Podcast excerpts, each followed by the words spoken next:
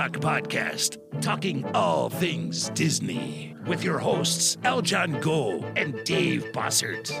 Welcome to Skull Rock Podcast. Yes, and happy post Easter to you. I hope you found a lot of Easter eggs. Hope the Easter Bunny was kind to you. And every week, we talk all things Disney, pop culture, and so much more behind the scenes of your favorite movies, animators, Imagineers, theme park attractions, performances, books. Man, we run the gambit here on the show. And I'm your co host, Aljon Go, longtime Marvel, Disney, and Star Wars fan, also musician, podcaster. We wear a lot of hats here. You can email me, Aljon, A L J O N, at skullrockpodcast.com. And I'm your other co host, Dave Bossert, artist, filmmaker, author, and welcome to the Skull Rock Podcast. If you love Disney and pop culture, please subscribe to the show on your favorite podcast platform, as well as like and follow us on Facebook, Twitter, Instagram, and LinkedIn. Wow. And you can also email me at dave at skullrockpodcast.com. Aljon. Yes. We're it's springtime. The weather has really turned out here in Los Angeles. I mean, we've had a, a little run of 80 degree weather. I've been in the backyard doing some gardening, planting flowers. Mm. Uh, I'm hoping that the rain and the bad weather has passed you by at this point. I, I hope so. Uh, we're experiencing the same. And we have got sun, and it's been great to go for a walk outside. Took the kids, and you're, you're gonna you're gonna love this. Took the kids for their very first Easter egg hunt here in the neighborhood. Wow, Yeah. that must have been fun. Yeah, oh my gosh! I mean, I, I think I think it, we call our kids Boo and Jack Jack. You know, that's our Boo and Jack Jack. So Boo was out there, and she was just amazed at all the people because you know we've been we've been sheltering in place here. We very seldom go out. Over the last few weeks, since Kristen and I had gotten our vaccinations, and we're we're getting our booster here in a couple weeks. But we actually took the kids out, put them in the grocery, you know, grocery cart. We're going to the grocery store, and they're like, "Oh my gosh, what is all this?" and saying hi to people. So they make friends wherever they go, and of course, they were making friends there in the little uh, little play yard there out in our neighborhood, and uh, the where the jungle gym and the little swings and everything. So there was all kinds of kids, and and um, I think she was more interested in saying hi and making friends than hunting for Easter eggs, which is which is completely fine And he- understandable too. yeah, yeah, because it's like, oh, they're they're kids my age, they're little people out here. So that was really a treat. I'll have to send you some photos, but um, yeah, they were they were great. That's awesome. You know, I'll tell you, it's it, it- it's so magical to have small children and take them like either Halloween trick or treating or Easter egg hunts or you know any of those kinds of things that are uh, you know around holidays. It, it, it's just so great to see that innocence, isn't it? It is, it is, and the just the wonder in their eyes and the excitement when they you know find an egg or anything like that. But this is this comes to my next point, Dave. As the world starts opening up, Kristen and I are talking about bringing the kids to Disney for their very first Disney trip. Wow, Yeah. that's exciting. Uh, and you know, the the parks are all reopening. I mean, we talked about this last week. Um, uh, Disneyland is reopening April 30th. Obviously, Disney World has been open for some time, Uh-huh. but uh, SeaWorld in San Antonio, they're they're going to have their uh, Food Fest returning, uh, and you've got Universal Studios reopening April 16th. Well, yeah, absolutely. Well, I'm excited about that. I'm excited to maybe at some point soon bring the kiddos out to see you over there in in in the left coast. But I tell you what, you you alluded to a lot of our headlines, so let's go ahead and jump right into the news. Yeah. Skull Rock Podcast, ripped from the headlines. It's Skull Rock Podcast headline news. Aljon, yes. I gotta te- I gotta tell you something. Yes, sir. and this isn't th- this sort of missed our list here, and I think it was because it just came through this morning. Okay. But uh, uh, Godzilla versus Kong Uh huh. had a monster opening weekend. Yay! So that that in and of itself tells me that people are itching to get back into the movie theaters.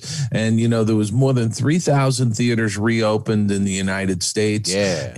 And uh, Godzilla versus Kong uh, did almost $50 million opening weekend, the best box office opening weekend since the pandemic began. You know what? That is wonderful news. And by all accounts, people are ready to get back into it. They've been vaccinated. They, you know, those are the people that are out there. And still, I we encourage everyone to get the vaccination and go out there and uh, just get back to normal and supporting these local theaters and these people and and the studios um, and the all of these people that you know there's so many tens of thousands of people that that are employed um, in the entertainment industry music and and food service and entertainment and uh, and these theaters and the theater owners. And there's so many people there that that need help. And what a great way. And this I, I, I I'm encouraged by it. And I look forward to seeing the the movie business just blossom hopefully faster uh, and sooner than later. Well, if this is if this is any indication, I mean the worldwide gross uh, over the last week for uh, Godzilla versus Kong uh, is like 285 million. It's fast approaching 300 million globally in, in a week, and uh, that that's just fantastic. And that speaks volumes to the fact that people are going to go back to the movie theaters, and that's where you need to see these big effects extravaganzas. Uh, you know, and I'm I'm looking forward to seeing Black Widow in the Yay, theater. Me too, and uh, yeah. we are too. And I think what we're going to do is since now we have the little ones, we want to try to go out and see Black Widow and do a double feature there at the drive-in theater. So we're going to drive all the way, you know, across several towns and go to the drive-through with the little ones. We're going to have a little picnic, and we want to w- watch Black Widow and we definitely want to watch Mortal Kombat when it comes out. I mean, it's going to be really, really fun, and all that stuff on HBO Max and Disney Plus and Paramount Plus and every plus that's out there. So, yeah, and the the weather is certain certainly starting to uh, cooperate. Yeah, uh, I I'm loving it. I'm loving it. So I can't wait. It's really nice to get out, breathe some fresh air, and and feel the sun on your face. It's the little things that you have to that's enjoy right. in life. That's right. Well, speaking Absolutely. of little things, Dave, and this this this is a really neat thing for us because we love food and we love the parks. And SeaWorld San Antonio Seven Seas Food Fest returns with globally inspired eats and sips. I love I love this because I, I know that you have a touch of Disney going on at Disneyland right now, and it's nice that these things are slowly opening up and and giving uh, people an opportunity to sample some really great food and wine. Yeah, and I, I love the fact that the theme parks are doing these types of events. I, I think they're they're really great. They draw a lot of people in, and they're just fun. Uh, it's it's great to be able to you know when you go down to the uh, the the the food and uh, food and wine festival, food and art art festival. Yeah, what do they call it? The festival it's of the down, arts. Yes, thank you. Festival of the Arts. We call I've been it the to farts. it numerous times. the fart, the farts festival. there you go, the farts festival. Uh, and uh, you know, I, I just absolutely love it because you just get to wander and sample stuff and uh, and just be outside and enjoy yourselves. And I think so many people are looking forward to that coming back. Absolutely. And I understand that Eat to the Beat concert series at Epcot will be returning back for food and wine uh, this year. So I'm looking forward to that. And I think the other theme parks understand, you know, um, you know, Knott's Berry and, and Six Flags, all these parks understand that it's really cool to have these food and wine events where people can sip and stroll and eat and snack around these little areas and go on theme park attractions and just relax and have fun uh, at the theme park. So I'm glad that they're kind of adopting this thing and, and giving these new culinary experiences to these people, the fans. Absolutely. Yeah. Absolutely. Well, speaking of Universal, Dave, you sent me this as well. You know, Universal Studios is reopening April 16th. So we're just a few weeks away. I can't mm-hmm. believe it. So with that, and yeah. of course, Disneyland reopening on the 30th. You know, tickets are on sale right now. So um, I, I, I'm looking forward to that. When was the last time you went to Universal Dave? Oh my gosh, it's got to be a couple of years now, um, and I've I, I got to tell you, the last time I actually went through the theme park is probably a half dozen, eight years ago. I've gone up there a couple of times because you know they have uh, movie theaters and Mhm. and whatnot, and I've seen some films there. They also have the Universal Amphitheater, Yeah. which uh, you know they they've done a number of concerts, a lot of concerts, but I've been to a number of concerts there. So I have to ask you real quick: eh, Have you ever been tapped by Universal to do anything for them? Because uh, I don't think we've ever discussed that. you know something uh, when i left disney universal re- did reach out to me about a project uh, but they wanted to have me relocate to florida. Oh, i didn't want to i didn't really want to do that. And also it, it- you know the sort of been there done that type of uh, feeling uh, washed over me when when they reached out. So I get it. you know hey listen there's plenty of people out there to to do some of those uh, gigs, uh, but but that particular one just wasn't for me. I get it. I get it. And there are a lot of um, you know people involved with the theme parks and, and Disney that have gone back and forth over time and worked for Warner Brothers too. Um, Oh, absolutely. You know, which by the way, uh, did you see the Bancroft brothers? Uh, uh, I think to, uh, either Tony, I think, may have posted something about um, Space Jam, which was great on his Instagram, Yes. which was Yeah, hilarious. so I did see that where he, where he had Bugs Bunny uh, dunking a ball uh, in a hoop and and uh, Mickey down on the floor behind him. it was hilarious. I thought that was Oh, I great. thought it was great too. Well, I tell you, something that's been happening throughout all of fandom is you know what's going on with Justice League and Star Wars, and uh, you, you we we've talked about this over time, but it seems like there has been a bunch of fans that you know really wanted to get the Snyder cut released, and it it seemingly worked. I would think that this is really a fan motivated project, but uh, I know that DC's kind of put the kibosh on on some of it. But there's a, there's even more to this. Can can you expand on this a little bit? You know, I, I think this is all touching on the uh, the toxic fandom, as they're calling it. Um, uh, that that's you know it seems to proliferate uh, throughout. Uh, you know, social media as well. You know, it's all it's all on social media. I, I mean, it, it's this negative vibe and nasty name calling and and all kinds of toxic messages that I, I just think are are, are just a, a, an energy suck. I, I don't pay much attention to it. hmm I live I, I live out there um you know on YouTube. I'm I'm watching videos and reviews all the time of what people are saying. And I just don't understand why can't people just well I do understand. I do understand. Uh when you when you have passion for for a franchise or whatever um that that's why they're called fans you know? It's you're you're you're a huge fan you're a fanatic sometimes and you love these franchises. You've paid hard-earned money and and and everything uh, to support these franchises and comic books and different things over the years and you know all kinds of collectibles. But it seems to me like and i'm coming from this from a longtime fan of everything that we talk about here on this show pop culture. You like what you like and if you don't like it you vote with your wallet and if you want to continue to support people that's fine. I i just hope that that people can just accept things and, and like what they like and and appreciate other people for liking what they like. And if the studios make a decision that you don't agree with or people or actors make things say something that you don't agree with that's okay. We can agree to disagree but you know you don't have to like it and that's fine. Um, you don't have to attack your fellow fans about it because everybody's different you know Listen, I, I absolutely agree on that.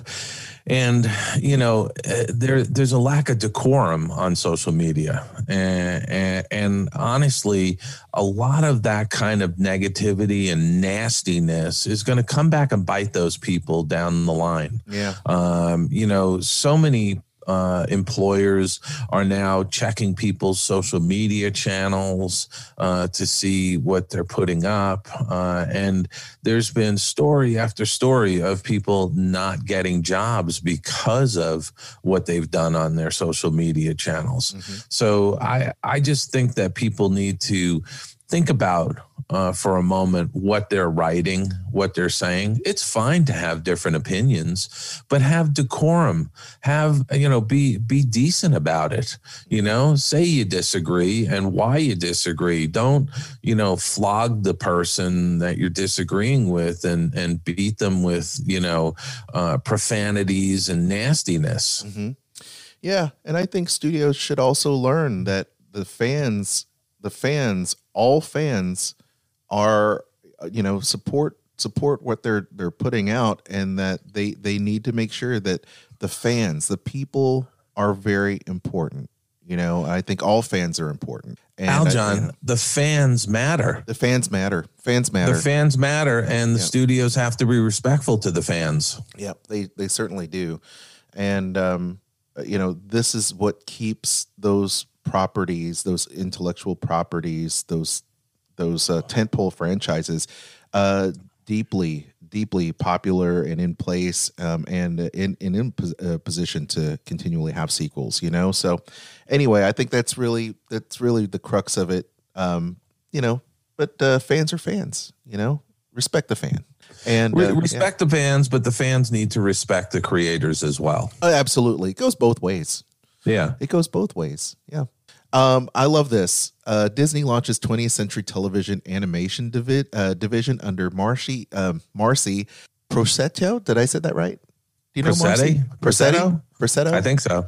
Yeah, um, I, you know, this was interesting because essentially this is uh, this is uh, Disney creating a animation division that will deal with adult oriented animation. You know, like the the BoJack Horseman and you know Bob's Burgers and those types of shows. I love that. First of all, can I tell you, we were just talking about how much I, um, Kristen and I love Seth MacFarlane. Yeah, and, he's great. Um, you know, so I love the fact that you know Family Guy and American Dad are going to continue to to be created. Obviously, The Simpsons. Um, you know, Bob's Burgers, super fun.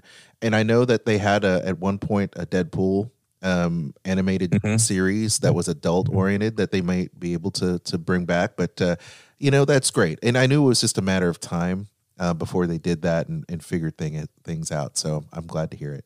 Yeah, so am I. I mean, uh, why not? And and it made sense for them to obviously call it 20th television animation mm-hmm. uh, because uh, you you know again they've got so many brands under the Disney umbrella. They do have to differentiate uh, uh, uh, so that they're not tarnishing the Disney name. Exactly, it's a great place for it. Just like the rest of the the 20th Century Studios content, you know, yeah, the R-rated films, etc.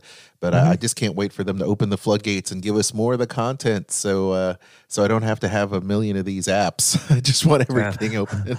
I just want Disney. Can I just have Disney have it? Um, okay, and I think one of the other things uh, is we both agree Knives Out was fun, right? Knives Out was. Fun. I loved it. I absolutely loved it. It was a great ensemble cast. Uh, again, I'm a big fan of Daniel Craig. Yes, and uh, you know, it, it, was really great to see him in something other than a Bond movie. No kidding. And uh, yeah. uh, and you know, to me, he's not typecast. Yeah. He is not typecast at all. Yeah, I, I, like Knives Out too, and uh, yeah, believe it or not, gang, even for a Star Wars fan, this I do like about Rian Johnson, right? So uh, maybe not Last Jedi, but definitely Knives Out, and I, I really liked all the characters there. And it looks like Netflix opened up their wallet to a number of 450 million and doing a trilogy. Is that right? They were doing a lot of movies yeah. with Knives Out. So I think I think it's fantastic. I think it's a great franchise. I love Daniel Craig's character in that film, yeah. and uh, I I'm looking forward to seeing what the sequel is going to be. Yeah, me too. I think that's going to be really exciting. Well, I tell you, Dave, um, we have an awesome guest. Um, we do. Yeah. We do. It's uh, Imagineer Ethan Reed. He's in the green room, uh, itching to come on the show here. And I think we should get to him. Let's do it. Skull Rock Podcast. Interview time. Oh, Aljon. So I am so thrilled to have uh, an old friend, an old colleague, uh, Imagineer Ethan Reed, who uh, is a fellow Cal Artian. He went to Cal Arts and uh, spent more than 20 years at Walt Disney Imagineering. And as everybody knows, by the way, whether you're at Imagineering or you've left Imagineering, you are still an Imagineer. Uh, that is, uh, there's there's no taking that away from anybody. And I had the pleasure of working with uh, Ethan on uh, the uh, Seven Dwarfs Mine Train down in Orlando, as well as Shanghai, The Little Mermaid, Ariel's Undersea Adventure at California Adventure. But he's also worked on Mystic Manor, Camp Woodchuck, Minnie Style Studio, Monsters Inc., Ride and Go Seek, uh, Enchanted Tales of Beauty and the Beast. I mean, just so many Finding Nemo's submarine voyage. Uh, it just it goes on and on. But more importantly, I want people to understand first. Welcome, Ethan Reed, to the show. welcome. Hey, thanks, guys. It's so nice to be here. Yes, yeah, sir. it's great having you on, Ethan. And, and one of the things I wanted to ask you right out of the gate was, you know, how how did you get into uh, Imagineering? And uh, and and certainly you were at Cal Arts, and were you studying animation at Cal Arts? And did you always think you were going to go into animation, or did you have your sights set on Imagineering? Yeah, it's funny. It's like, you know, the, the story goes way back for me. Uh, you know, my, my it, it actually starts with my parents. My parents were, you know, baby boomers. Uh, they grew up watching the Mickey Mouse Club. Their uh, their honeymoon was to Disneyland. My dad grew up in the Bronx in New York, and he got to go to the World's Fair, you know, all that stuff. He loved that. Great memories. He also, you know, used to tell me stories about Freedom Land, which was in the Bronx. And um, you know, my mom grew up in San Francisco Bay Area. They met and they were, you know, both grew up watching Mickey Mouse Club, things like that. So they were huge Disney fans. And so as a kid, we had Disney Magazine or Disney News, uh, which was like in the house. And I would read that like, you know, every month when it came out. And there was always a piece of art in there. And it was always inspiring. But, you know, for me, I think animation was what got me interested first. But it, it, goes back to the 1984 Academy Awards. I was in elementary school, and uh, Clarence Nash got a uh, Special Academy Award for being the voice of Donald Duck. And he goes out there on stage, and I was pretty young still. And you know, in my mind, you know, I, I still thought cartoon characters were real.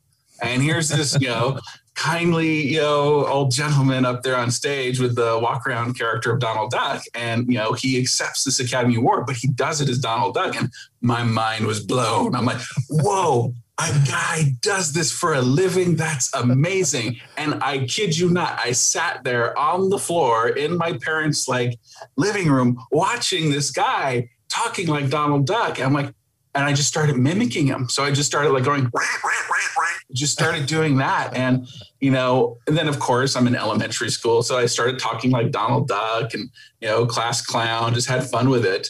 And I think I was about in the fifth grade or so. And my, my dad, you know, I, I was, you know, my, my, my schoolwork wasn't going so well dad had to have a sit down talk with me, you know, get me back on the, you know, the straight path. And you know, he's like, well, you know, Ethan, what do you want to do when you grow up? I said, well, I want to be the Right. So that's what I said. And he's like, you know, that, that that's great, Ethan. You know, uh, there's been like, you know, two people have done this, Clarence Nash and Tony Anselmo. So there had just been an article written about Tony Anselmo, the new voice of Donald Duck, right? That was in Disney News and uh, I had read it, and you know, and my dad had read it, and it's and you know, my dad said, well, you know, the guy who's the voice of Donald Duck, he has something to fall back on. He's not just the voice of Donald Duck. Like, and I said, well, what is he? And you know, my dad said, well, he's an animator, and I said, well, that sounds like fun. I'll do that. So I just started drawing, and uh, I, I, think I might have told Tony the story once when I bumped into him at a. we, we we had Tony on uh, a, a, a, number of months ago uh, on the show, he, and he's such a great interview and, and a great guy.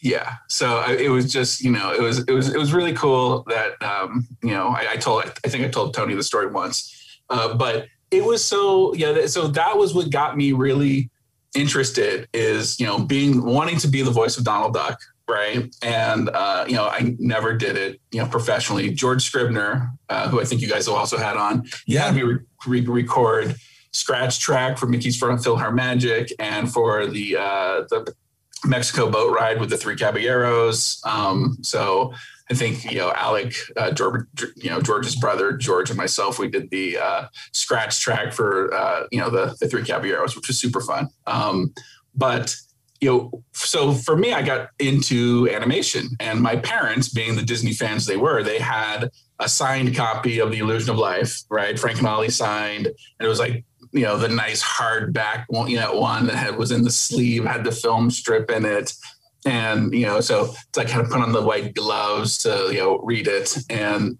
you know, it's like I. you know, yeah, I just loved reading that book and just got totally into animation and Marc Davis became my my hero. And there was a section at the back of the book, you know, it's like the new frontiers of animation, and then there was one on audio animatronics. And you know, I just wanted to take in as much of Disney stuff as I could. We loved going to Disneyland as you know kids. Uh, you know, we we lived up in the Bay Area. We'd probably come down like once a year, uh, uh, Martin Luther King Day, and uh, we would just enjoy the park and uh, you know, nice nice three day weekend, and uh, so I just had my sights set on Cal Arts, and um, you know, I did not start out at Cal Arts initially. Cal Arts was it was so funny. I you know I graduated in 1994, and you know there was you know that string of you know the, the the second golden age happened, right? You had Little Mermaid, you had Aladdin, and then Lion King, and you know people really wanted to get into animation. So Cal Arts was just like I remember hearing at one point the odds of getting into character animation at Cal Arts uh, was more difficult than getting into like Harvard Law or something at one point in the 90s, right? I, th- I think it might have been true because they only they only accepted 30 people and I, they still do only accept 30 people per class right. and and and back in the in the 70s and 80s there really weren't that many choices for uh you know taking an animation program at a, at a university or an art school or something you know not not like today seems Right. like uh, it seems like every every school has an animation degree Well, it's so funny because uh, you know I,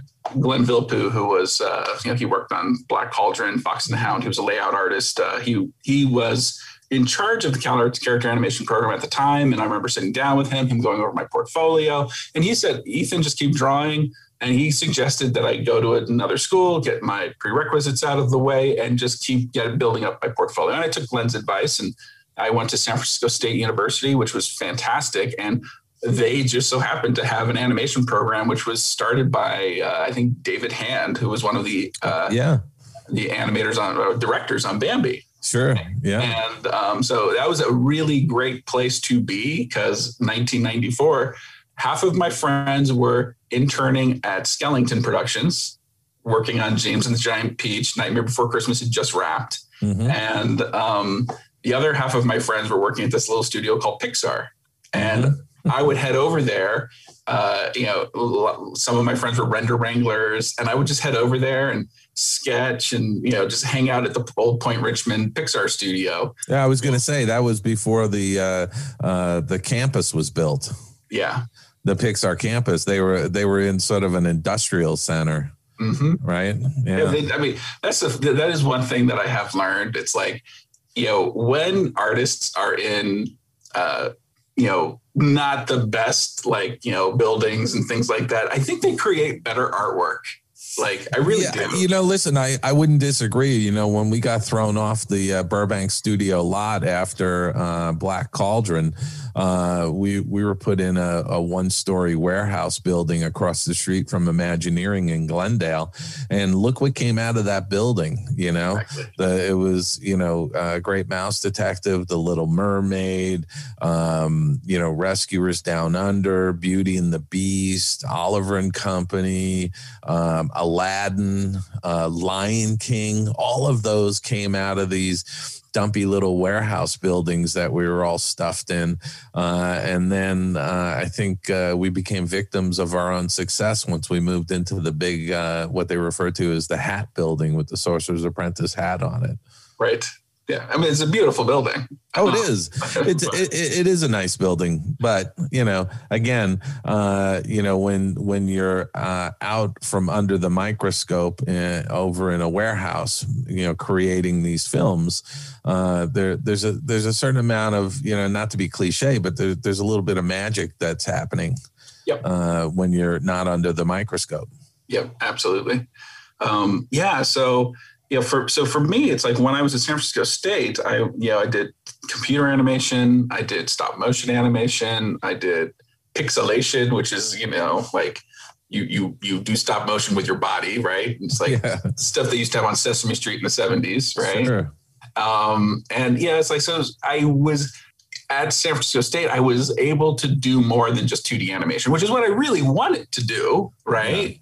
Yeah. And I did do that, but being exposed to these different forms of animation at an early age, I think prepared me for you know the weird thing you know at Imagineering, which was audio animatronics, uh, and I took sculpture classes and things like that.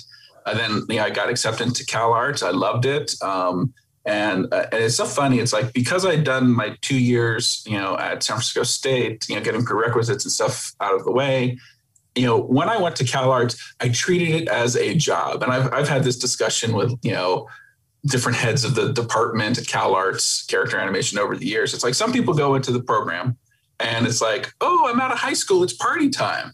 Right.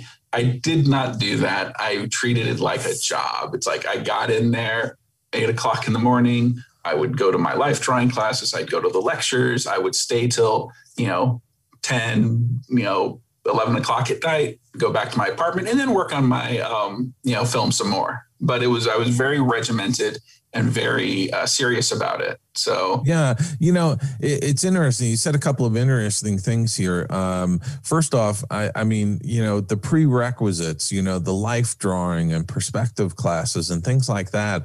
To me, I often tell people, you know, go to go to a great community college like you know, uh, Santa Monica Community College has a great art program, and yep. there's so many of them around the country. Go there and and do your prerequisites. You'll save a bundle of dough, mm-hmm. and then and then once those are out of the way, transfer to a program like the character animation program at Cal Arts.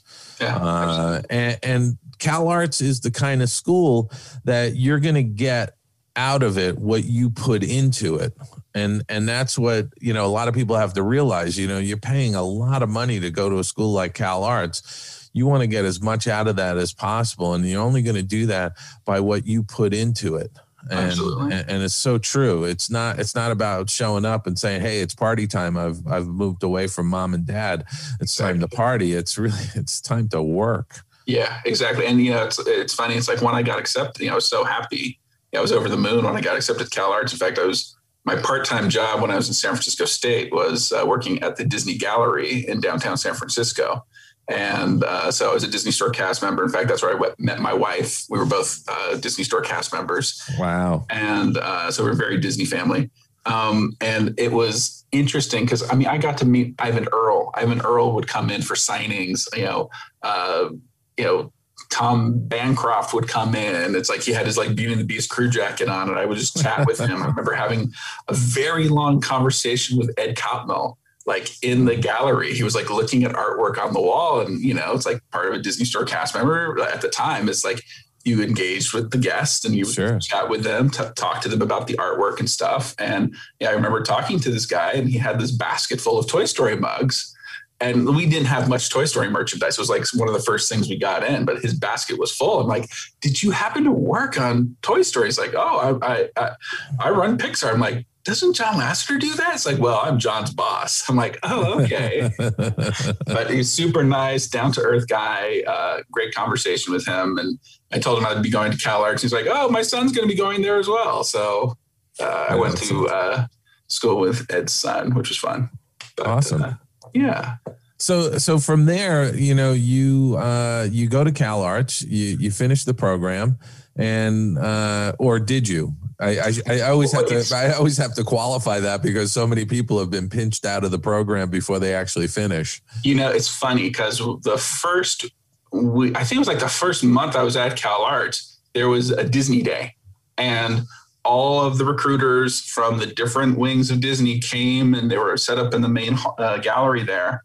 Um, and, you know, like yeah, they were handing out brochures and stuff. So there was feature animation, TV animation, and uh, Imagineering was there. And, you know, I got the Imagineering postcard and had the beautiful Tom Moore's artwork of the, uh, you know, the castle, you know, Sleeping Beauty yeah. castle. I'm like, oh, this is great. And, uh, a couple of my friends uh, at Cal Arts, they had actually uh, through the Ryman Arts program had interned uh, at at Imagineering, and you know I you know read the books, and you know Marc Davis was my idol. The way I thought it was going to work for me is I thought I'd you know get a job and clean up animation or something at the studio, work my way up, maybe become an animator like in my 40s, right? And then I had thought before I retired, like maybe my my late 50s, right? Maybe I'd be good enough to get into WDI. Like that was that in my brain, that is how it was going to go. And you know, so I got this little Imagineering postcard, and then you know, was it the uh, we had yeah, so they they gave us all this stuff, and then it was like at the end of the year, there they Disney Day happened again. You put your portfolio out. And I put my portfolio out. I was put on the callback list for feature animation. And it, I think it was because I actually had some CG experience at the time. Uh, you know, Cal Arts character animation was really not teaching any computer animation right, there right. now. But back yeah. then, uh, there was very few of us who had any experience with it. And um, I think Dinosaur was going into production. They needed animators for Dinosaur. So I, I, was like one of four people put on this callback list for Dinosaur. And um, then there was a callback list for Imagineering. And I looked at it and it's like, oh, I'm not on the list for Imagineering. Oh, that's sad. Because I really just wanted an internship, right? Yeah, yeah. Um, it was my first year at Cal Arts. And I, uh, was walking through the gallery and they were there was a video they had a video cart right you didn't have ipads and things back then sure. and someone was playing um, video footage of uh, S.I.R. from uh, alien encounter which was a he's an a100 figure sure. and beautifully animated and i just remember watching them like that's amazing and um, oh, you know, it was, it was pretty cool. So I, I, talked to the lady afterwards, after, you know, they were done interviewing the people they'd put on the list. And she's like, oh, that's great. And one of the guys I'd gone to San Francisco State with, um, David Gottlieb, who actually worked on Seven Dwarfs Mine Train with us, he had started at Imagineering in the show programming department. Yeah. And, you know, uh, he was enjoying animating the animatronic figures. And, you know, next thing I know, I was called in for a, uh, it was called a three day test. And basically, what happened is I went to our Tujunga facility, uh, which was the production facility for uh, you know Imagineering, and there was what was called the training lab. And in the training lab, there was a A100 figure, and you know it had no skin. Uh, it was basically just the the robotic innards, and um, and there was an animation console and this big giant refrigerator thing with blinky lights on it, which was the control cabinet for the figure. And you were given a CD, a programming CD called Pieces of Eight, and there was eight different tracks. They were each like 10 or 15 seconds long, and uh, it was park audio. So it was like the ship captain from Pirates of the Caribbean, uh, mm-hmm. Chief Joseph from The American Adventure, like just different bits of dialogue. The Wicked Witch from The Great Movie Ride, um, and you know you had to pick a piece of uh, you know dialogue, and I picked The Wicked Witch of the West uh, because I think they just released The Wizard of Oz in the theater uh, mm-hmm. for like the 75th anniversary, and my wife and I had just seen it at uh, you know the the Chinese theater, so I was kind of into it again. And you know Margaret Hamilton's performance is just amazing. So I I just you know got in there and I'm sitting there in front of this thing like totally like you know like what am I going to do? I've never animated on a console, right? I mean, yeah, yeah. it's like it's like an etch a sketch. You've got these knobs on it, sure. right? And you know, but it's like it's the same fundamentals. It's like you do your thumbnail sketches, you figure out what your poses are, right? Yeah. And then you start doing the in betweens. And the great thing about that animation console is it was developed by, you know, and animators like Wathel Rogers, Bill Justice, guys who worked with Walt, and you know, they not only invented what we know of as character animation, but they invented this whole new medium, which was audio animatronics. Sure. So you know, like there's buttons on the console, it's like mid in between, right? I mean, it's, it's like, and it's all ba- it was all based in 2D animation um, which was really interesting to me. So um, I did my 10 seconds. They liked it. And uh, in January of 1999, they said, uh, you can start coming in two days a week and, uh, you know, start learning how to animate figures. So I did. So I was still at Cal Arts. I did not finish my, my, my final, you know, film that year. I, you know, cause I was enjoying doing the I'm Sure. you know, the Yeah. animatronic stuff so much that they're like, "Well, do you want to come in more?" I'm like, "Sure, can I come in three days a week?" So, Yeah. so I you know I graduated and uh, went right into uh, production on uh, Sinbad for uh, Tokyo Disney Sea. Wow, that's fantastic. Let, let me ask you this question. Uh, you you get in as an intern and it's supposed to be for six weeks or whatever, and it turns into 20 plus years, 22 years or something like that. But at what point did somebody come to you and say, hey, uh, can you do some character design work? Because you weren't just animating the AA figures, you were also doing character design, storyboarding, you've art directed, you've done, you've worn a lot of different hats. Yeah, and I think that's the yeah, absolutely, and I think that's what has you know. If you want to stay at an organization like Imagineering for a long time, you have to be able to wear different hats. Right. Um, Sure. you know, you know, t- when I was brought in for that internship, like we had Tokyo Disney Sea going on, you had California Adventure, and you know, if you've read, read the history books, you know, Golden Dreams, which is eventually, you know, that was a film that was eventually supposed to be like the American Adventure with this huge cast of audio animatronic figures. So they needed a lot of figure animators, Yeah. and um, so they were recruiting and. Um, you know the the golden dreams you know became the film and uh but there's still we had over 150 uh figures for um sinbad for tokyo disney sea.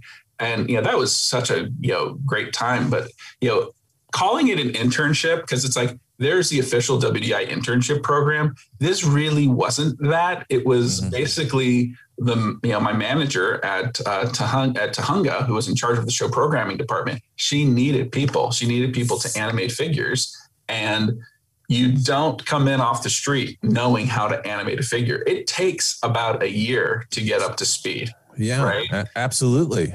So uh, you know what it was was it was more of training. It's like I would I never made copies. I would I would basically come in and I would sit down and I would basically just animate different pieces of dialogue on different types of figures. So the A1 figure, the A100 figure. Uh, my favorite thing that I animated at that time was the hippie crane from America Sings. So uh, he was, you know, if you remember that attraction, America Sings, uh, there was the Joy to the World number and, you know, total hippie bird um, designed by Marc Davis. And I was like, this is so funny. Um, because I was going back and forth to WDI and not spending so much time at Cal Arts, I would miss things. We didn't have email really. You know, Yeah. if, if someone was going to come do a lecture, there it was just like printed up on a dot matrix and like you know taped on a wall. And oh, so and so is going to be doing a lecture. Now I'd had you know we'd had Andreas, we'd had Glenn, we'd had you know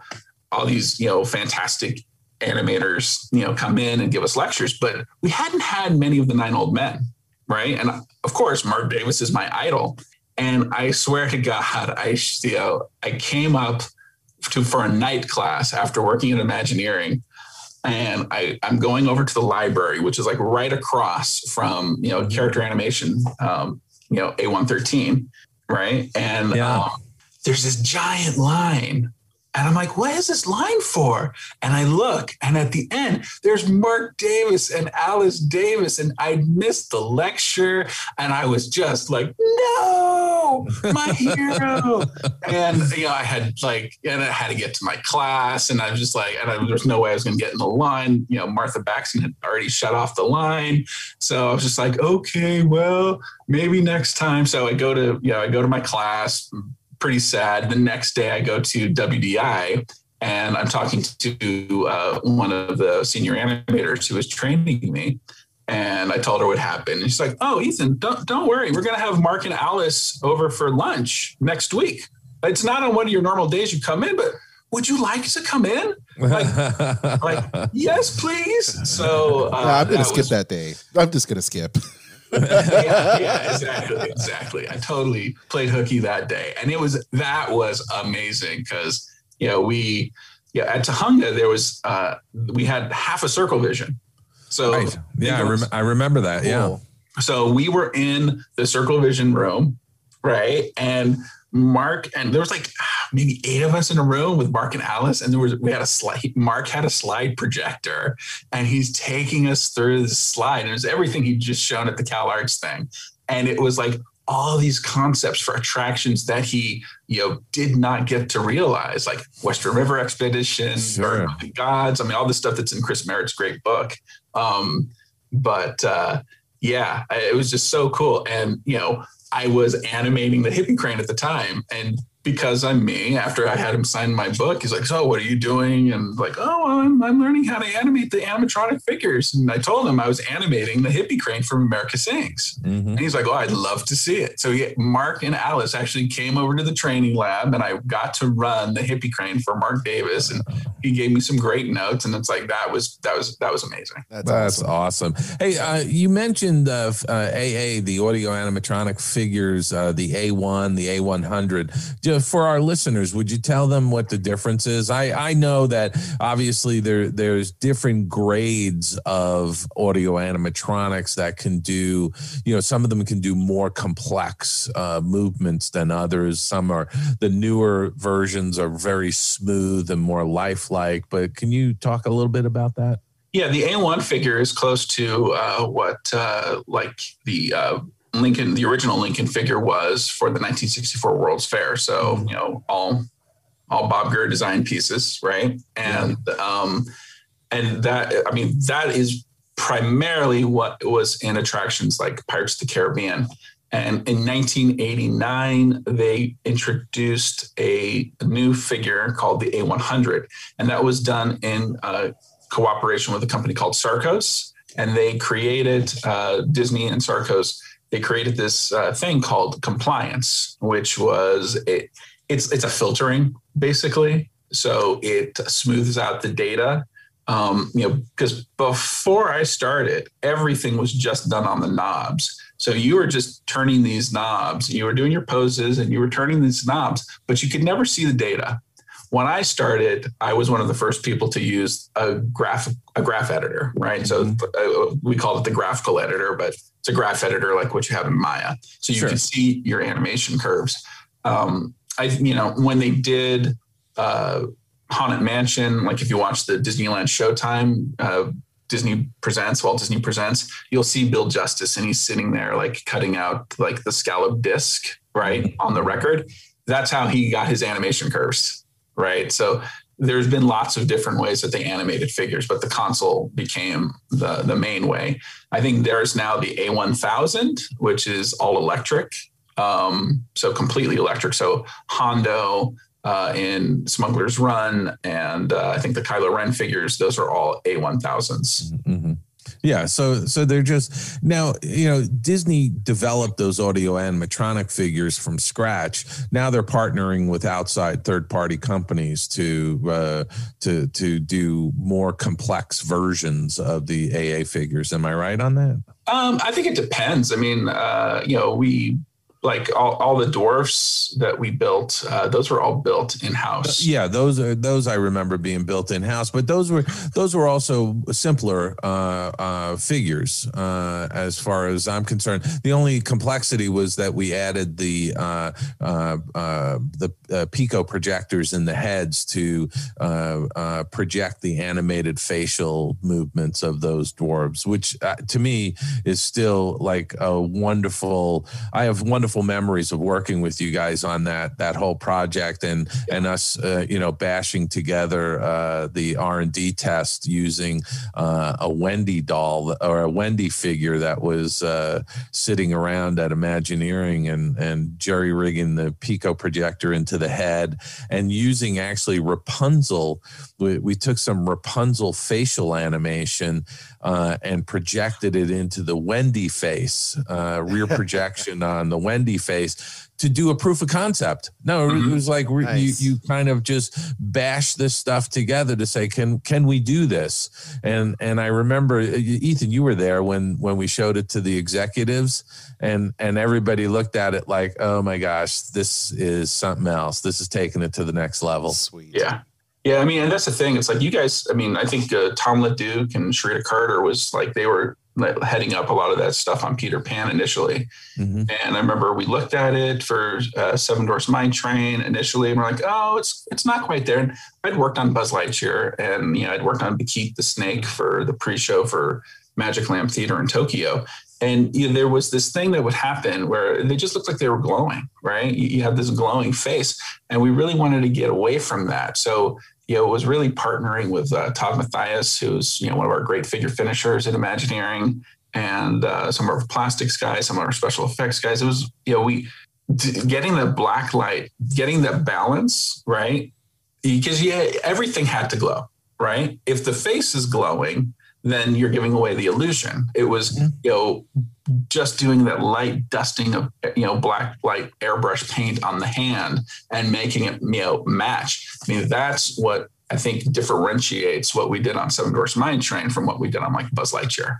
Yeah, yeah, absolutely. But you know, I mean, to me, it was, uh, uh, you know, what was so great about working on those types of projects is is working with all of the different talent uh, that comes together. You know, the the people making the the audio animatronic figures, uh, you know, the lighting artist, the you know, the lighting designer, uh, the set designers, everybody. You know, it was just this like uh, I always felt like it was such a great team effort uh, that goes into these projects, and, and, and everybody is, is is sort of striving uh, to to do their utmost best uh, in their particular field of expertise, and all of that just coalesces into something that everybody goes, "Wow!" You know? Yeah, exactly. I mean, uh, you know. Joe Lanzisero uh, was, you know, my mentor for years at Imagineering, and uh, you know, Joe also a CalArtian, um, yeah. Walt Disney Animation Studios for years, um, and you know, he he like he used this you know like this he had this one thing and he used the um you know the sum of all parts like doesn't you know it, it takes the team effort right? And, yeah yeah. and you know uh you can't do it by yourself right no. especially especially imagineering and you know sometimes you'll see like the videos and stuff and it's like oh it's uh so and so, and they're taking all the credit. And like, no, they're not taking all the credit. They just had the the the camera shoved in their face that afternoon. Yeah, right. exactly, and that's usually how it worked anyway. You know, but but you know, it, it's so true though. It, it, you know, to do anything like the Dwarf Mine Coaster, uh, the, the, Dwarf Mine Train uh, attraction, uh, is a massive team effort undertaking, and oh, yeah. you can't pin it to any one person. No. I mean, certainly the show designer is getting a lot of credit, but then you know you've got structural engineers, you got landscape designers, you got all of those people that are you know putting their talents into creating that uh, that environment, that immersive environment for the attraction. Well, you know, one of my favorite um, stories, you know, about you know how much everybody puts in into our attractions. Um, and, and, it could be a vendor. Um, when we worked on Mystic Manor, we had a knight and his we called him Trader Sam Knight because he had you know two heads, uh, two your heads for you know the little nod to the Jungle Cruise I threw in there. but uh, we had this, so I you know we had cha- I, I sketched some chainmail right, and I was just like, oh, this will look cool. So I did my rough, and then I you know tightened it up for sculpting and all that stuff. And you know, it was uh, this fig- that figure was actually produced at this wonderful company in um, Hong Kong called Artec, and they've got uh, factories in uh, Guangzhou in China and um, so I would go out there to review stuff as it was being sculpted, as, as it was coming together. So we would we'd come to the end of this one figure, and uh, we were starting to wrap up production there.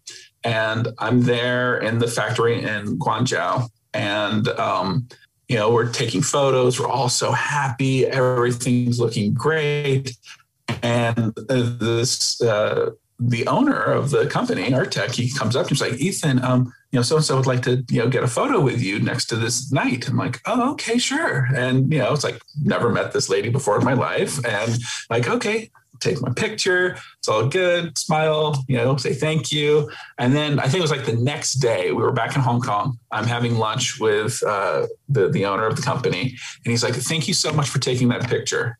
Like, wh- why? Yeah, it's like she seemed really excited about it. Like, Ethan, she spent eight months hand doing that chainmail. And you're Wow. just, and that was like, oh my gosh. It's like I spent so much. Yeah, I, I threw down some lines on a piece of paper, right?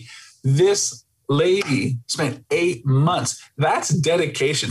She'd worked way harder than I did, right? Wow. Yeah. and it's like yeah. those are the stories that you know really need to be told and celebrated, right? Sure, it's sure. like people put uh, people all around the globe put their heart and soul into these attractions. Oh, absolutely. And and most people on the surface don't realize what has gone into some of these things and how much time it's taken, you Right. know, uh, uh, to get it to a place where the public can view it Right. or or ride it or whatever, you know, and, and that that that's really amazing.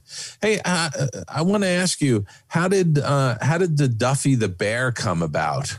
Uh, because you're you're the guy that designed Duffy the Bear, which has become like a phenomenon in not only Japan, and Asian countries, but it's really a global phenomenon. Yeah, it's so it, Duffy's a huge phenomenon. I cannot take uh, credit for Duffy. I can take credit for Gelatoni and Stella Lou and all of the friends, but Duffy existed, you know, before I did. So, I mean, our, our listeners can't hear, but this was one of the first prototypes of the Disney Bear. So he had this little hang tag that had a story, and it was about Tinkerbell, and he, I think he debuted at the Once Upon a Time, uh, Once Upon a Toy toy shop at, uh, you know, Disney Springs, which is now, which at the time was called Downtown Disney. Right, right.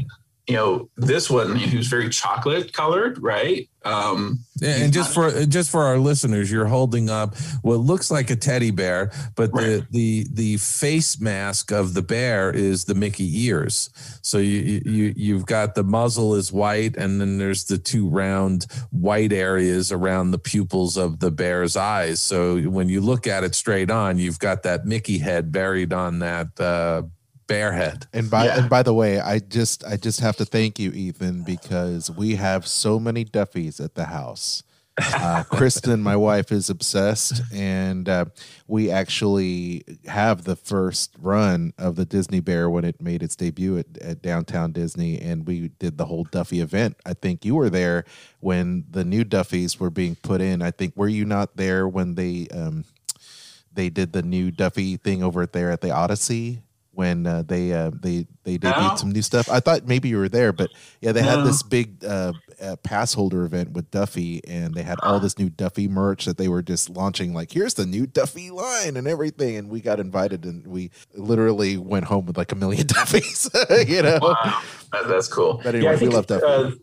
Yeah, the guy who designed Duffy, or uh, not Duffy, the Disney Bear was uh, uh, artist uh, Cody Reynolds. Nice. So he gets the credit for designing the the uh, Disney Bear. Yeah. When what happened is the you know I think Park Merchandise wanted to bring it to Tokyo, and I think uh, Joe Cicero was in charge of Tokyo Disneyland Resort creatively at the time, and uh, the story wasn't really you know hitting with the market there. So Joe and Scott Hennessy, uh, great writer, he actually wrote Kitchen Kabaret, if you remember that show Mhm, mhm. um, the two of them they came up with the story of duffy so duffy i like to give it to three people right it's like that was cody reynolds designing the disney bear and then you got uh, joe and scott uh, for coming up with the story that we all know and love and like building that duffy universe I love it. um, So yeah, so what happened? And then uh, ShellieMay came about. I was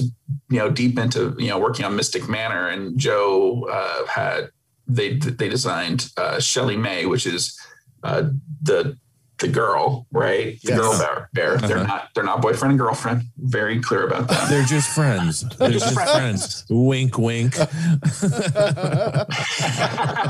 and then what happened is uh, I actually was uh, I was two days off the plane from uh, Hong Kong, finishing up Mystic, and you know I've got all my little plushies here. So Albert the monkey, I designed Albert, and um, you know that was probably of all the attractions I worked on, Mystic Manor was the most enjoyable project I ever worked on.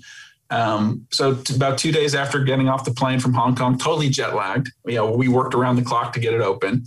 Um, and I think I was still working with you, Dave, on Seven Dwarfs Mine Train. So I was like balancing so many planes Yeah. at the time. Um, I went to, uh, we had uh, Oriental Land Company was in town and we did like, I want to say like a week. We had a week of all day meetings and we just brainstormed what's going to, what's next? What's, what's the roadmap for Duffy? And, uh, that's when we came up with Gelatoni and Stella Lou. Uh, Gelatoni was based on my son who had been taking some art classes, uh, you know, here in Santa Clarita. And, um, you know, he was four years old. All the Duffy friends are about four to five years old. And, uh, you know, so uh, Charlie Watanabe, who's a writer, uh, one of my good friends, and, you know, Scott Hennessy, uh, who wrote the Duffy story. We all came up with that. Um, and the, a whole team, uh, different designers, some designers from OLC, and then Stella Lou. So we designed both of those characters and, you know, we designed them and then they went into production and, you know, Stella, you know, so that was 2013. Stella Lou didn't get released until 2017. Right. So Yeah, that's typical, right? Yeah, oh, I mean, absolutely. a- there, there's a lot of uh, the, there's a lengthy process. A lot of people don't realize uh, when they're launching stuff. You know, the, the a lot of a lot of uh, there's a long runway before it actually hits the public. Right. And like uh, Cookie Ann, she was released. Uh, she started as a dog named Pancakes. And uh, it was, you know, before I went to that first brainstorm, I asked my son, who was in kindergarten at the time, I'm like, all right, what kind of what kind of friend do you think uh, Duffy should have? He's like, oh, I should be a dog because he loved dogs right at the time, Yeah. right? And uh, and, and like, what, what, what would he do? And he's like, oh, he's a chef. And uh, I'm like, well, what kind of things does he like to make? oh, he likes to make pancakes because my kid loved pancakes at the time. So for a while there, Cookie Ann was named Pancakes the dog and was a boy. But you know, over time, it you know transformed into Cookie Ann. And um, but again, that was like seven years until it was released. Sounds Um, like sounds like he needs to be on the payroll. What? It sounds like your son needs to be on the payroll. I know. Yeah. I Concept, know, we concept, concepting is perfect. Yeah, but it, it, it is amazing though that it's uh, it- it's such a phenomenon, and it started out as just being Mickey's uh, little stuffed bear, right? Oh, absolutely. And, you know, I, I think in, you know, parts of the world, um, you know, where Duffy, Duffy outsell, Duffy and friends outsell Mickey and friends. Yes, absolutely, especially in Japan. Right. They are like Duffy crazy over there. Yeah. Oh yeah, so- they got Duffy keychains just hanging everywhere. I mean, I love, I, I love it. But that's the whole, was it the Kiki Kawaii culture, or whatever they have over there? It's just like it's so cute, and yeah, how can you not? How can you not have a bunch of Duffys like we do at our house? You know, I I want to I want to move us along because we we are on a tight schedule this week, um, just just because of all that's going on. But but I I'd be remiss if I didn't ask you about the. Uh, uh, the Beauty and the Beast, uh, Enchanted Tales of Beauty and the Beast, uh, down at uh, that was for uh, Orlando for the expanded Fantasyland, uh, down at the Magic Kingdom in Orlando. Yeah. So the one, the, the, yeah, it's so funny because that, again, things take a long time, you know, like um, I had actually, we had done, I think it was 2001, Marty Sklar had given us some money to develop uh, new anima- new animation, right? And we were pushing towards electric, right? So we had to do, so we were given some research and development money and we had to come up with some ideas and we did ultimately do uh, we did a play test. It was at uh, california adventure and it was uh, Meeko and pocahontas. And uh, the, the ask at the time was you know you go to disneyland you see pocahontas the you know actress right? Looks great. And then you have Meeko, and Meeko on his own as the you know the walk around character, he looks great. But you put him next to Pocahontas, he's a giant, right? He's way Right. too big. Yeah. How how do you get them scaled down? So let's do it with animation, right? So we actually had this really cute show, and it was Meeko in a basket of corn, and he would like pop up. And um, I don't even know if there's any videos of it on YouTube, but we we play tested for like a week down at California Adventure. Um, but one of the other cons, so that was the concept that won. But I had pitched a thing called Belle's Enchanted Cottage Mhm. and it was Mrs. Potts and Chip on a cart, and you know all this really fun stuff. And you know there was a Lumiere animatronic figure, there was a wardrobe animatronic figure, and you know Marty loved it. It was really cool, and you know we did the Meeko thing, and uh, I think it was a couple, you know, 2011. Um, there was a play test at Imagineering, and it was uh, to talk about this, uh, you know, the, the the princess meet. You know, the, it was really originally just going to be the the the meet and greet aspect where you went in and you had the little cutouts of the characters and they told that story. And you know, I did it. My kids were there. My wife was there, and then we went uh, and did a questionnaire thing afterwards. And you know, I said, "Yeah, this is great, but you know, I've got I've got two boys. The boys are going to like the ancillary characters. They're going to like the the um, you know the Lumieres and the Cogsworths and those characters. Um, and I said, hey, you know, check out this uh, you know concept I did. I pitched it to Marty, and you know we looked at it, and you know I I did, and then you know like yeah, that's great, let's do that. And you know I think I was over at R and D at the time working on the Lincoln attraction. Um, Yeah. You know the, the new expressive face, which was electric. First time we did had done an electric face. And I just remember doing some like uh, Lumiere sketches, and then you know just I did the concept sketch, and then it went off and became its own thing. And Ted Robledo was the creative director on that, and turned out great. And then Ted was actually uh, uh, the overall creative director for the Fantasyland expansion that we just opened at Tokyo Disneyland, and he was the uh, creative director on the Beauty and the Beast attraction. That's great. I mean that that to me uh, was a big hit down in Orlando when it first opened, right? Because they they had a restaurant attached to it and all kinds of stuff. Oh, absolutely. I mean, that that that Fantasyland expansion was, um, you know, it was done so well. Um, you know, Mine Train, the Beauty and the Beast attraction, uh, just the placemaking, um, and, and I think that is, you know, something that you know we're having. You know, started my career out on Tokyo Disney Sea. You know, everything at Tokyo Disney Sea is of this certain level, right? Oh, I, I mean, I, I often tell people it's the crown jewel in the Disney park system. I mean, Tokyo Disney Seas is over the top in detail.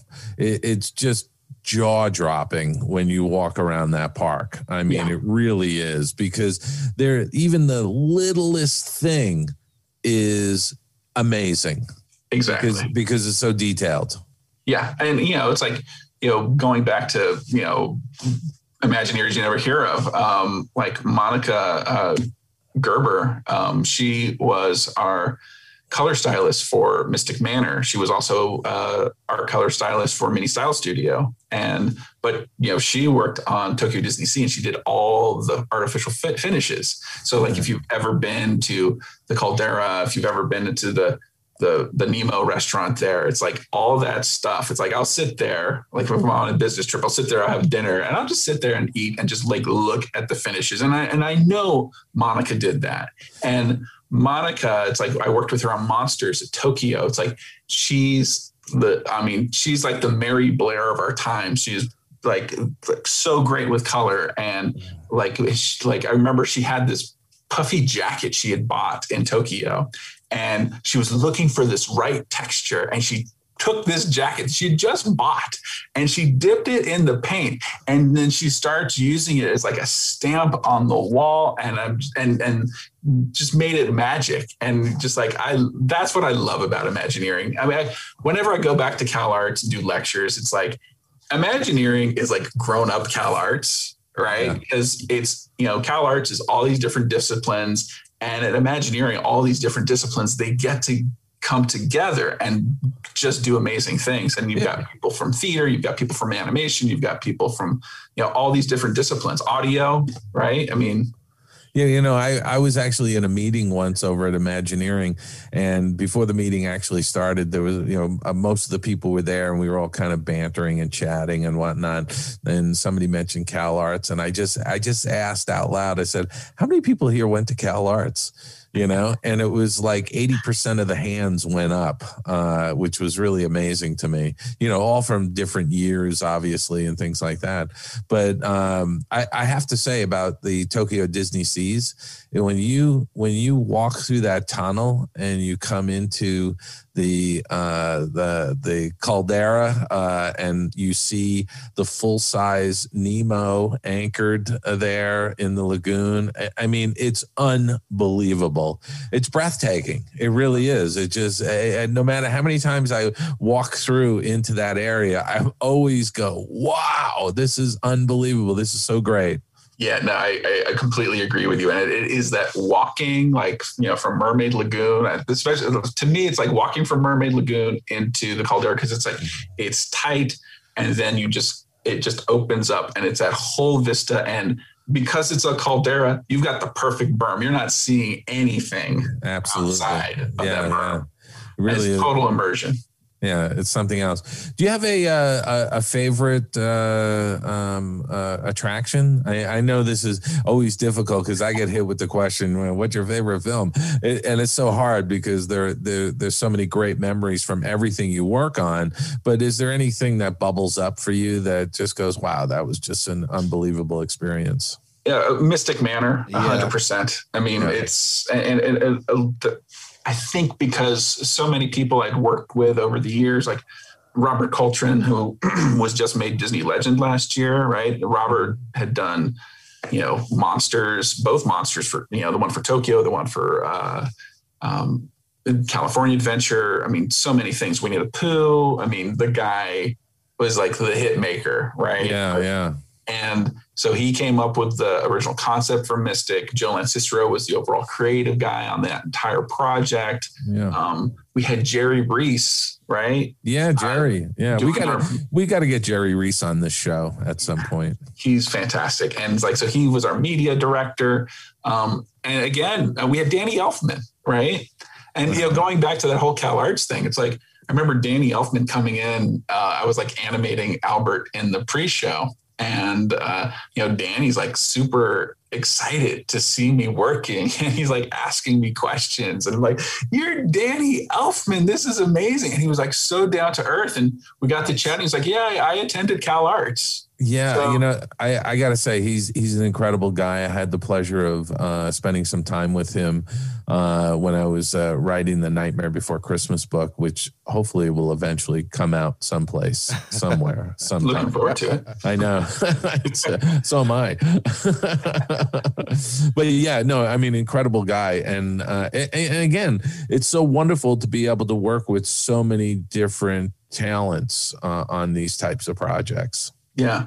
I mean, it was it was just such a fun attraction. And, you know, we we we hit road bumps, you know, along the way. We we did, you know, uh, value engineering at times, but you know, we were smart about it. It's like, oh, we have to get rid of this, but instead of doing that, we're going to do this. We came from every everything that we tackled. We came to it from a story standpoint, right? Sure. How are we going to make yeah. sure the story is being told the, the best way it can be told? Yeah, and and you know, again, uh, that's the thing that people really need to realize is that whatever you're doing, it starts with the story. You know, whether you're doing an animated short, an animated feature, a theme park attraction, whether you're developing a product like Duffy the Bear, there is a story. What is that story that you're trying to tell? And what's the backstory to it all? You know? Exactly. And, you know, Mystic has a great backstory. You know, it's part of the, you know, Society of Explorers and Adventurers. Um, Oh, and yeah. you guys have seen recently in the media that, uh, you know, the Jungle Cruise is getting updated. In fact, that was one of the last things I worked on um, was uh, oh, helping develop that uh, Nice. in brainstorms and blue sky and stuff like that. It's changed a ton. Um, I'm sure, but I don't know. I'm not there right now. Um, but you know that, that that brings up a good point, though. I mean, you you've left Imagineering, and uh, and sort of like what what is what you know what's your view on it? Because I you know there was such a a, a group of incredibly talented people who all left over the last year, including Joe Rohde, which was a bit of a surprise yeah i mean i was i was working with yeah i was i was doing zoom meetings with joe from my kitchen on stuff right yeah, at the beginning yeah. of this whole pandemic. You know i think the pandemic has you know thrown everyone's life uh, and plans uh, out the window right? Yeah sure. Um, i don't think any of us uh, planned on you know any of this happening. Um, i don't uh, you know, I'm glad I'm not in management, right? Uh, I wouldn't have wanted to make the decisions that were made. I feel for those guys, um, and um, you know, I think I think the company's going to come back. It's it's going to come back stronger. I mean, I was just on LinkedIn, you know, last night, and a guy who'd been at Walt Disney World for a long time, he'd been furloughed, he'd been laid off, he got a call back. You know, I'm not. I'm not, you know, saying I'm going to get a call back. It would be lovely. I love it. It's like, yeah. you know, part of, you know, I've worked there for 22 years. Um, but you know, I'm, I'm freelancing some places. I just finished the Unreal Fellowship, uh, which is through Epic Games, and I learned um, Unreal Engine, which is what they use on Mandalorian and sure. uh, things like that. So that was, I mean, that was, it was like boot camp. It was like, you know, 8 a.m. be on the Zoom thing, and it's like Yeah. had great instructors from you know around the globe. Um, but yeah, I mean, Rhodey has retired, but Rhodey's, you know, he's a, you know, what Virgin Yeah. Galactic. I was going to say, Rhodey didn't retire. I mean, he may have No. retired from He retired from Imagineering, Disney. but I kind of view it as he left Disney and he started with Virgin Galactic. Yeah, it's like you know, I don't think I don't think retirement's in there. Yeah, re- retirement's not in there uh, in that whole uh, situation there.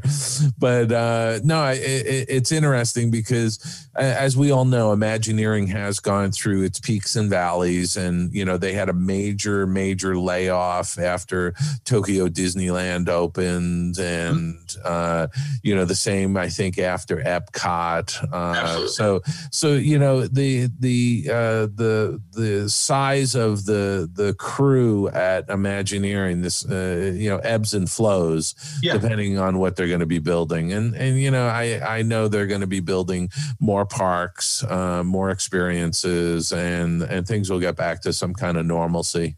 absolutely. And I think that's the thing. I think people, you know, being stuck inside for a year, right? Yeah, um, yeah, they are going to want to, you know, go out to theme parks. And, you know, before the pandemic, you know, I felt like we were having problems finding enough people to do the work that we wanted to get done. Yes. And, and you know something, I think the interesting thing that you just said is that people are going to be wanting to get out. Aljon and I, at the beginning of the show, talked about the fact that um, uh, Godzilla versus Kong uh, had a blowout uh, weekend a box office, the biggest uh, weekend box office uh, since the pandemic began. Uh, it's it did almost fifty million dollars in in the United States, and That's that, huge. and that and and you know close to 300 million worldwide. So that shows you the pent up demand of people wanting to get out. This is the tip of the iceberg my friend. Oh, it's going to be a unbelievable summer because there's going to be a lot of disappointment from people who didn't book things early or uh, are going to be you know complaining about waiting in lines for you know two hours to get on pirates of the caribbean or something at any of the parks yeah. I mean, people want to go do things. People want to have experiences. Um, Yeah. And, you know, like you, you think of like Disneyland before, it's like, you know, I had a silver pass for, you know, ever. I know we were always blocked out because the park was just so crowded, right? yeah So- exactly There is there was demand before, and you know it's a supply and demand thing. I mean, people are going to want it. People are going to want new theme experiences, and um, you know, there's you know Universal. I mean, it's like I'm so looking forward to the Mario. Uh, you Yeah. know, land opening here at Universal Hollywood. I mean, Sure. all the stuff that we've seen out of Japan looks great. Um, even if we get half of what they did in Tokyo or in uh, Osaka, I mean, it would just be amazing to have that in our backyard, right? Yeah, absolutely. Well, this is this has really just been a great conversation, Ethan, and I have to say, uh, I really appreciate you coming on the show. And you know, we can't, and I say this to every one of our guests, we can't possibly talk about all you've done in your career inside of an hour it just it, it's impossible. So I'm hoping that we have you back on the show uh, maybe next year uh, and catch yeah. up and see what you've been working on at that point. Aljon, uh, yeah, I, would be remiss. Questions? I, I do. I I'd be remiss if I didn't say. By the way, a mutual friend of ours, Stephen Stanton, says hello. Uh, you know, and and we, and we love we love it because obviously, you know, uh, Lord Mystic. I mean, he's the voice, so you gotta you gotta say what's up. And uh, Stephen is a great friend, so uh, he says hello. Um, but I want to know uh, how you feel about the fact that they're going to be making.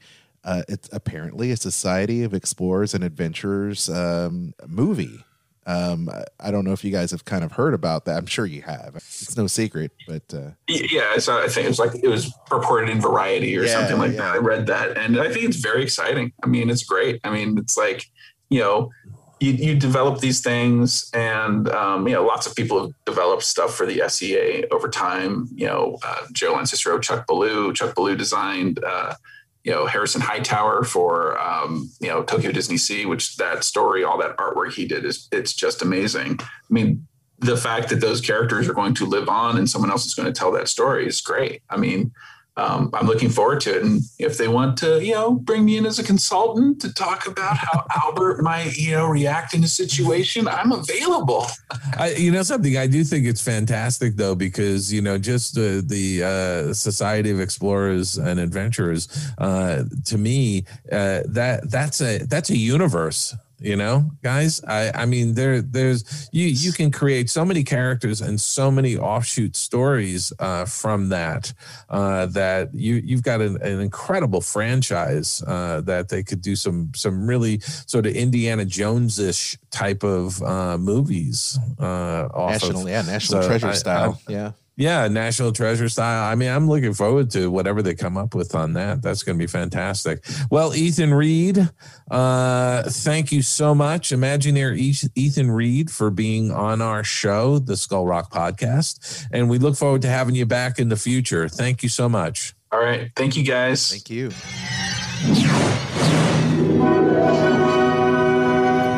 Skull Rock Podcast. Now for some real user power your weekly immersion into all things Disney.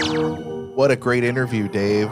Ethan had a lot of really cool things to say, and uh, and it was it was great to have another Imagineer on the show.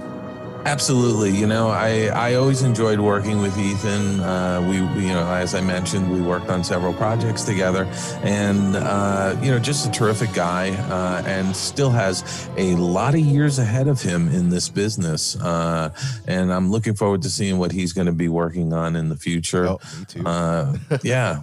well, I have to say, this is, this is, uh, again, another show down. Uh, and I'm going to be on the road next week, Aljon. Oh my gosh, you're going to have the uh, the the Boss Mobile Studio. In, in, I am. Effect. I'm going to I'm going to be I'm going to have the Mobile Skull Rock Podcast Studio uh, in New York, uh, and I'll be I'll be joining you uh, uh, from from New York. And you know what? We're going to be interviewing uh, Dean Yeagle. Okay. He's an animator, a studio owner. He's one of the pillars of the New York animation scene. And so we're going to dive into the New York animation scene, which is always fun to do uh, because it's very eclectic. I love it. I love it. I'm looking forward to hearing all the great stuff and stories uh, with you and Dean next week on the show. But uh, anyway, gang, if you love Disney, like I know you are, you, you listen to this entire show, you got to love it uh, we'd ask for you to not only subscribe to the show, but also give us a like and a subscribe and give us those five star reviews if you think we've earned it. Also, uh, those reviews certainly help no matter what podcast platform, whether you listen to us on Apple, uh, Spotify, Google, iHeartRadio, you know, the, the, Anchor, the list goes on and on. But uh, we would certainly appreciate it. And if you share it too, we'll also give you a big gold star uh, on social media. Um, also, be sure to follow us on all the social medias as well. Uh, skullrockpodcast.com. We'll be updating that website over over the next uh, couple weeks, which will be great. So it's finally going to get up to speed now that we have all these shows under our belt. Uh, Kristen's going to let me have the keys, and I'll be able to I'll be able to update it, and it's going to be great. Uh, you can also drop an email if you would. If you've got questions for Dave or myself, um, feel free to shoot it over at dave at skullrockpodcast.com or aljon at skullrockpodcast.com. Any other words uh, before we close the show, Dave? Hey, uh, all I have to say, uh, Aljon, is uh, peace and love to everybody. Yes. Uh, let's go out there and have a great week. Uh, help people out, uh, be positive, and uh, enjoy uh, spring unfolding across the nation. All right.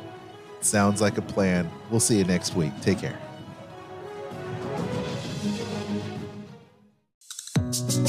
I'm Kristen Hetzel, co host of Dining at Disney podcast. Every week, I chat about dining at Disneyland and Walt Disney World Resort and Disney Cruise Line with my fellow foodie, Bubba. We also feature restaurants and food reviews, information to help you plan your dining, Disney food news, recipes, and a monthly panel discussion. Visit diningatdisney.com and subscribe to Dining at Disney podcast on Spotify, Apple Podcast, iHeartRadio, or your favorite podcast platform. Dining at Disney podcast, the happiest plate on earth. I'm Aljon Go, co host of the Disney List podcast, as heard on Sorcerer Radio, as well as Skull Rock podcast, here with my wife, Kristen. Hello. Hello. You are an earmarked agent who books Disney travel vacations for people all the time. Give our listeners a reason why they'd want to give you a call instead of just booking a trip by themselves.